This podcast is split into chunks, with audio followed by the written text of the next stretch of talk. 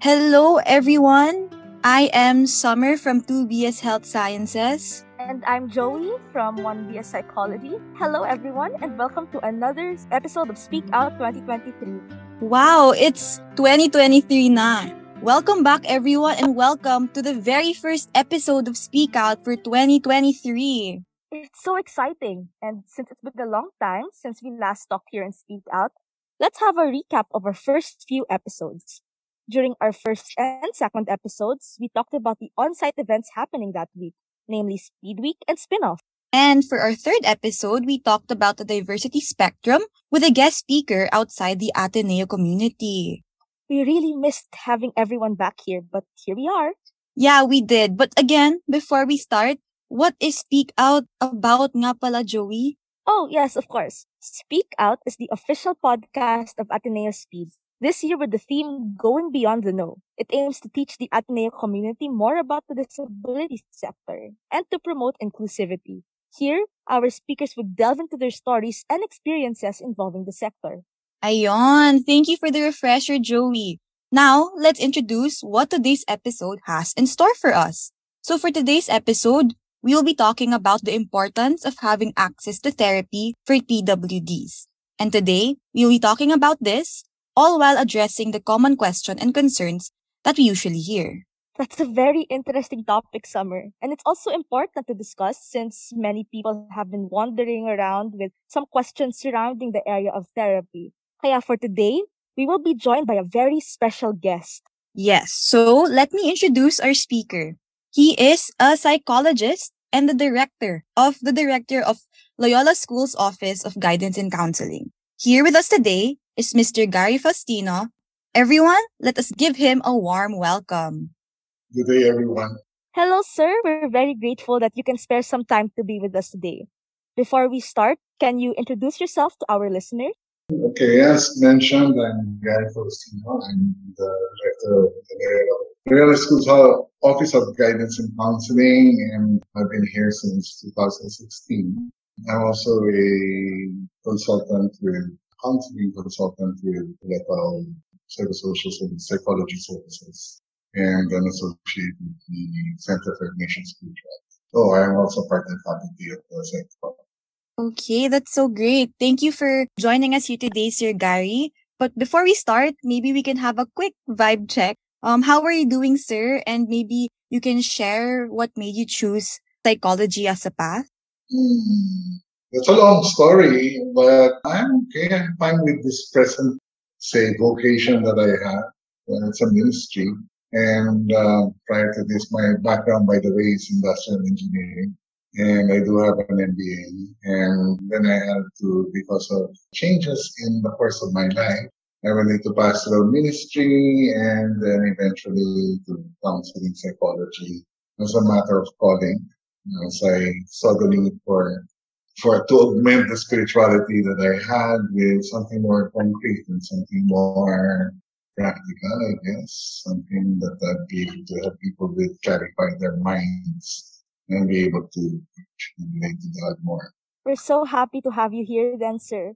And so we let's go on a bit to some of the questions. As therapy is the main focus of our upcoming Sprout project, we want to start off by asking how the current state of accessibility of various therapies is for people in the country in general, especially for PWDs. Would you say po that these are very much accessible in terms of both cost and abundance? No, I don't think so. When you say accessibility, are there enough professionals for the current trends in mental health illnesses for mental health concerns? I don't think so. In a conference, it was stated that there are 0.4 psychiatrists to every 100,000 Filipinos and one psychologist for every 100,000 Filipinos. So you can see the disparity and the, the difference in proportion. That's why it's very hard right now to actually get an appointment with a psychiatrist. It will take you months before you can set an appointment.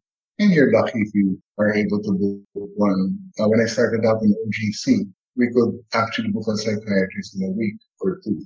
Now it'll take you months. Okay. And so that's one. The other would be psychologists. So again, And these are the people who do the psychotherapy. And uh, again, the access is very much one thing. We have a dearth of psychologists, and uh, even our office is in need of more psychologists and guidance counselors to able to be able to look at the present uh, human resource complement. And because of this, the demand is high, and we're told that in some WHO figures that 10 to 20% of the population will have mental health concerns. And so given the demand, okay, and the supply, you will see that the prices of consultations have gone up and uh, it has become very expensive to actually do consultation. Of course, you may find an occasional here and there uh, charitable institution that will you know, serve uh, people who are who cannot afford the, the treatment. But most of the time, it's really expensive. I see. Thank you for sharing that, po, sir. But with regards to that, would you be able to tell us if PWDs are being prioritized in terms of giving the access to therapy, maybe here in Ateneo or in general? Oh yeah, I mean, especially in Ateneo because we, we believe in cura personalis. And uh, the posture has always been to take care of the student. So much so that, you know, you had extended sessions with students, unlike in other schools. Like I know, do know a school because of the proportion of counselors to students, it's kind of low, like one is to 6,000. I won't mention the school anymore can imagine one is 6,000. It's like a revolving door. So you come in 15 minutes and you're out in 15 minutes. Okay, so it's something that it's not, you're not able to really care for the person in a deep way. In here, in OGC, we take care of you from first year all the way to fourth year and even fifth year. And sometimes we extend a bit even into graduate school, depending on your situation. So unless you change counselors, you're basically with someone who knows you and stays with you for as long as you need that person. Of course, there are those who don't need to actually come here, but again, it is worthwhile to occasionally come and just bounce off stories or whatever, just be able to talk and see how you're doing. So the counselor gets to know you at least one, one session or two in your whole life in college. So we do pay special attention to them and Ateneo has come out with university protocols and policies on mental health. So I think we can be proud that we do pay attention to this part of, of uh, taking care of the student body.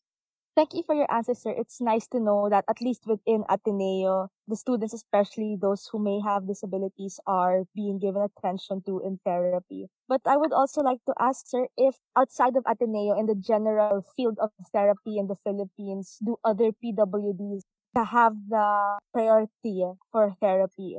Well, I think we're trying to move in that direction outside of Ateneo. Uh, I think the country, first and foremost, Senator Ronald is a primary component in moving the mental health law. And so it is now a law.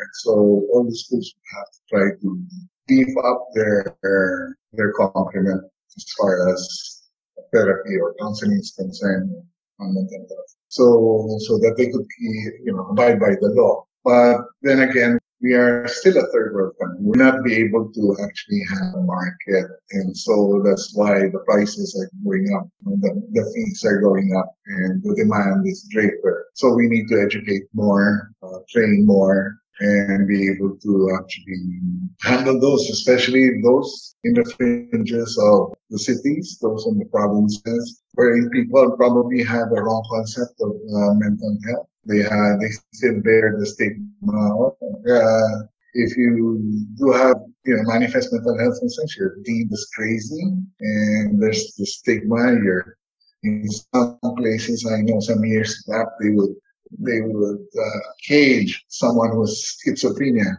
because uh, they don't know how to handle it and acting really. But because if you actually administer medicine, the, those people can actually live normal lives. So those are things that are unknown to a lot of areas in the Philippines and still have to reach out to them. So if you're a policy maker in, in government, this is something that you probably have to focus on in terms of budget and then so that you're able to reach out. So, but even then, like for example, the we still have to educate a good number of people, uh, faculty and students alike, that mental health is something that is, say, common. We all have mental health issues okay, some more severe than others. Okay, but the thing is not to shy away from it, but just be comfortable with it that it's something that happens and we have to seek help when we need to. And the reason that a good number haven't really been addressed is they are scared of one getting the stigma. Two, it's out of ignorance as to what it is and what can be done. So these are things that we continue to educate people with. And there are a lot of groups here in the Ateneo that try to do that. Outside of the Ateneo, there are the schools also, know, and also the government institutions are trying to work that. So it's really an all-out effort. It's a community effort. It can't be done by just, for example, an office like guidance and counseling to do the work. You need the faculty, you need the staff, you need the students to be working at, uh, at it and watch out for it. Of course, when you speak about the outside world, you need the barangays to work on it, the police also to know about it, and so the emergency people in the hospitals well, the hospitals are normally well acquainted about these things. But everyone else has to know about it because it's a growing concern and it builds up. Okay, so and that's why I guess they had to push for the mental health law. Thank you so much for that, sir. Can you expound on the therapy in our country, maybe with regards to before and now with the new policies? Oh, when you speak of therapy, if you're look, looking at the technical side, counseling is different from therapy. Okay. And so when you talk about real therapy, psychotherapy, is usually done by psychologists and the psychiatrists. Although the psychiatrists in this country do very minimal by practice, no, by my observation at least, do very minimal talk therapy. So they are more pharmacological approach. And accessibility is not that wide because, as I said earlier, in terms of resource, there's a limited supply of psychiatrists. It's 0.4 to every 100,000 Filipinos. So that's the, the concern. And uh, in terms of psychotherapy, that's a talk therapy. Usually psychologists to that. The ratio is 1 is to 100,000. Especially during the pandemic when there was a rise in, in concerns, uh, in mental health concerns. Unlike before, it's so easy to book an appointment with clinic, a psychological services clinic. After, during the pandemic, it was becoming more difficult. It was online for one thing. And secondly, there were a good number of people going through. I guess you know that the stress of COVID was actually creeping into households and people, and thus there was a real demand. So the existing human resource complement tries to address the concern. And I think government is also trying to address the concern with the law that's been uh, made and being implemented. However, there's a lag time between the law which was just recent because again, it's not as if you can actually pull psychologists and psychotherapists and psychiatrists out of the you know out of the hat and voila, you uh, it takes time to to train them. Okay, and so and it's also a calling. It's not for everyone. So it's uh it's not an easy job. I mean, and if you've been exposed to to these things, you know, it's not an easy job. So that's the challenge that we're facing as a country, as a society, even a school, because of, because of the demand and they need the resource to back you up. So that's the the thing that we're faced with, the challenge of supply and demand. We're trying to meet it as, uh, as, uh, as best as we can. In the Ateneo, we're trying to bring that ratio closer to go um, to what we want, which is cura personalis. But again, because of the supply, we're not we're not getting as many counselors as we, we would want. I see, sir. Really, we hope that we can really make therapy more accessible in our country. And I think that is what our project Sprout aims for. But moving on, actually, we realize that many PWDs end up with the struggle of not really knowing the process that they have to undergo or how can they get this certain therapy or what therapy they need. So we would like to ask you if you could share maybe the different types of therapies available to PWDs, especially maybe certain types that people don't really know of because people just say therapy, but maybe what specific therapy are there for them? Okay, so let's probably look at it in a more holistic approach and which probably will help you address the different stages in which we need quote unquote therapy. Okay. So we, we follow a model, you know, or let's say it's a framework that we follow here in the university where we call it, it's, it's patterned after the medical model. We have primary, primary care, secondary care, and tertiary care. So in primary care, and this is probably where the bigger population be, uh, no, uh, can be addressed. And I say the bigger population let's take Ateneo. So I can't speak for the outside world, but in Ateneo, for example, there are schools. Uh, we want to be able to nip in the bud, developing concerns among the students. When they have a venue, they can rant, they can vent out, they can talk to people, they can listen to them, and be heard in a deep way, in a very personal way the problem that I have experienced all these years that I'm working in OGC is the student does not know, and I just speak generally, of course, know how to listen to where people are at when they try to strike a conversation, a deep conversation of what's going on inside of them. Rightfully so, it takes a little bit of a certain kind of presence among people to be able to do that.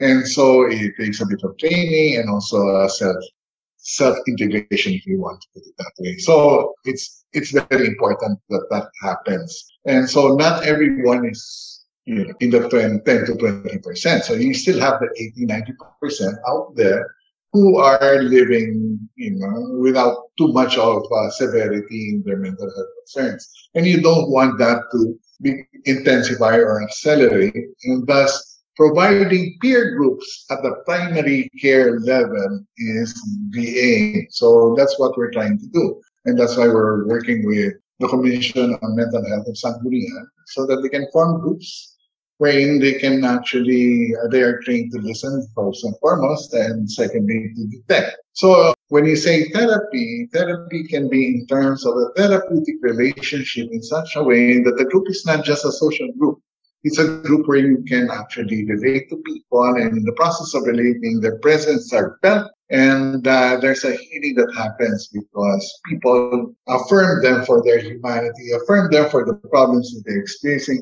affirm them for what's going on in their lives and that's the most important thing because it's 80 to 90 percent of the population now in the process of joining those groups then the discussion leaders are also trained to detect okay, to detect those people who are probably undergoing some deeper concerns and more chronic concerns or more serious concerns. And then they can refer to a secondary care, and that is the Office of Guidance and Counseling. Okay, so you will need a counselor for that. You will need probably a psychotherapist for that. And in our team, we can actually refer, if it is more complicated than usual, to outside parties, you know, outside service providers. But uh, the way things are right now, that may be a challenge. Like I said, the supply and demand.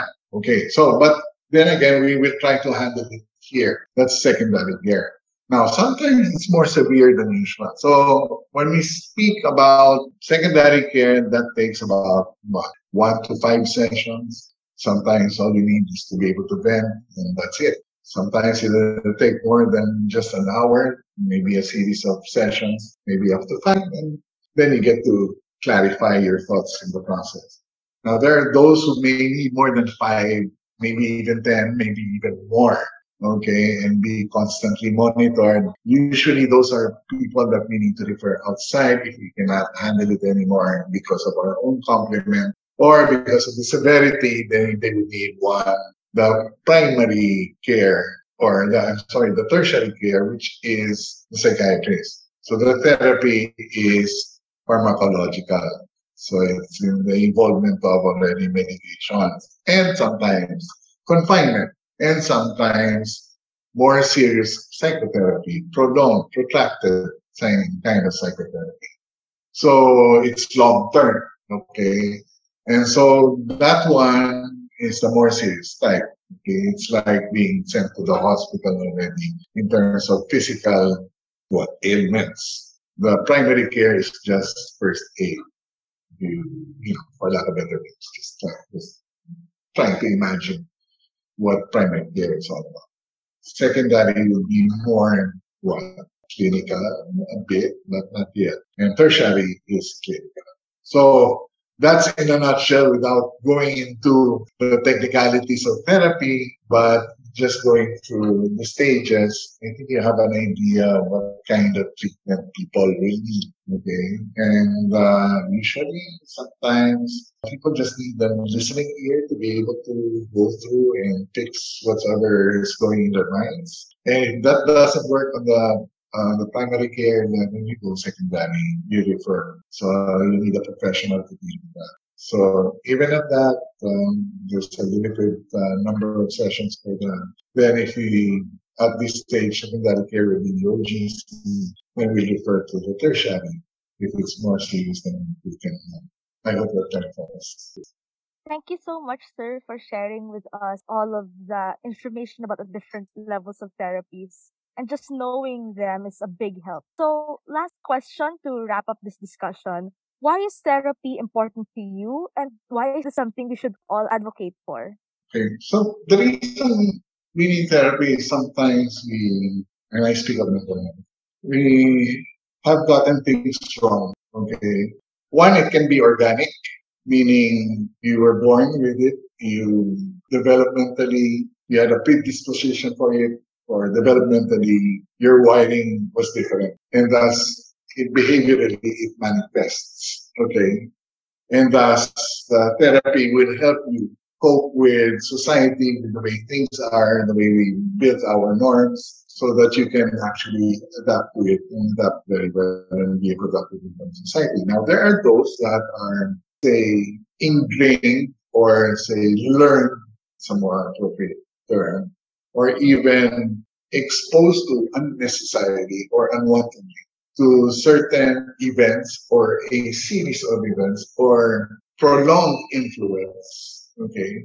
So much so that it changes the brain structure, the way our chemistry inside. So there's a physiological part to it. That if it prevails, I would consider it, you know, there's, if you're familiar with computers, there is the software, there's the hardware. So you can say that the software is the the program and the hardware will be the brain. Now, because they work together in our case, okay, and sometimes the software will turn, will change the hardware or the hardware can actually influence the software. So it's very important that the software and the hardware are both in order in good functioning level so that it can face, you know, can, the person given both will be able to be productive, that he can work out the challenges that he's faced with, that he can relate to people in a very amiable way without what fighting, without confusing, without hurting himself or even seeing himself as less than the other person. And those are sometimes how we were programmed. That's the software. Or there is something in the hardware that was wired differently as we were conceived. And that's one affects the other. It's an integrated body. So that lack of this lack of integration is in need of therapy, right? So if you have a wound, there's a break. So the way to deal with the wound is to have it addressed, at least for primary care mandate. A bigger wound would be probably a minor surgery, secondary care. I don't know. That might be a clinical medic. I don't know. And of course, a large wound would be tertiary, more serious one. You probably go to the operating room or hospital because you want to heal. You want to be able to function. You want to be well again. So that's the whole idea of wellness for us to be able to be functioning and actualizing individuals that we meet what we were called to be and not be hindered by unfreedoms, you can call it that way, or hindrances to our own ability to do what we want to.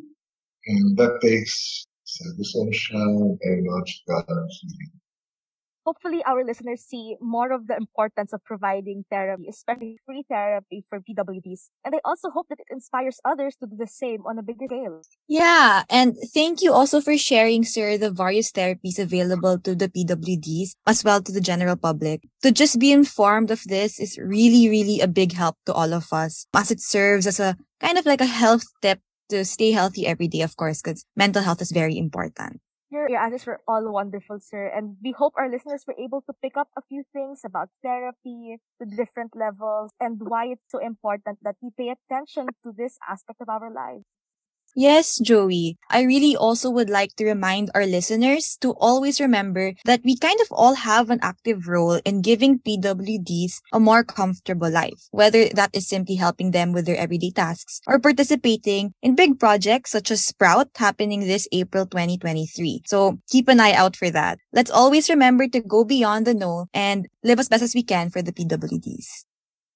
Before we end, we'd be grateful to receive your support by following Ateneo Speed's social media platforms at Ateneo Speed on Facebook and Twitter and at Ateneo Speed underscore on Instagram and speak out on Spotify so you can be up to speed on our future episodes and other org initiatives. Well said, Summer, and I hope that everyone enjoyed this episode of Speak Out, and I am excited to see the success of Sprout coming soon. Thank you for tuning in as always, and once again, we are Joie and Summer, your hosts for today. We hope you join us at our next episode, and of course, see you at Sprout. Enjoy the rest of your days!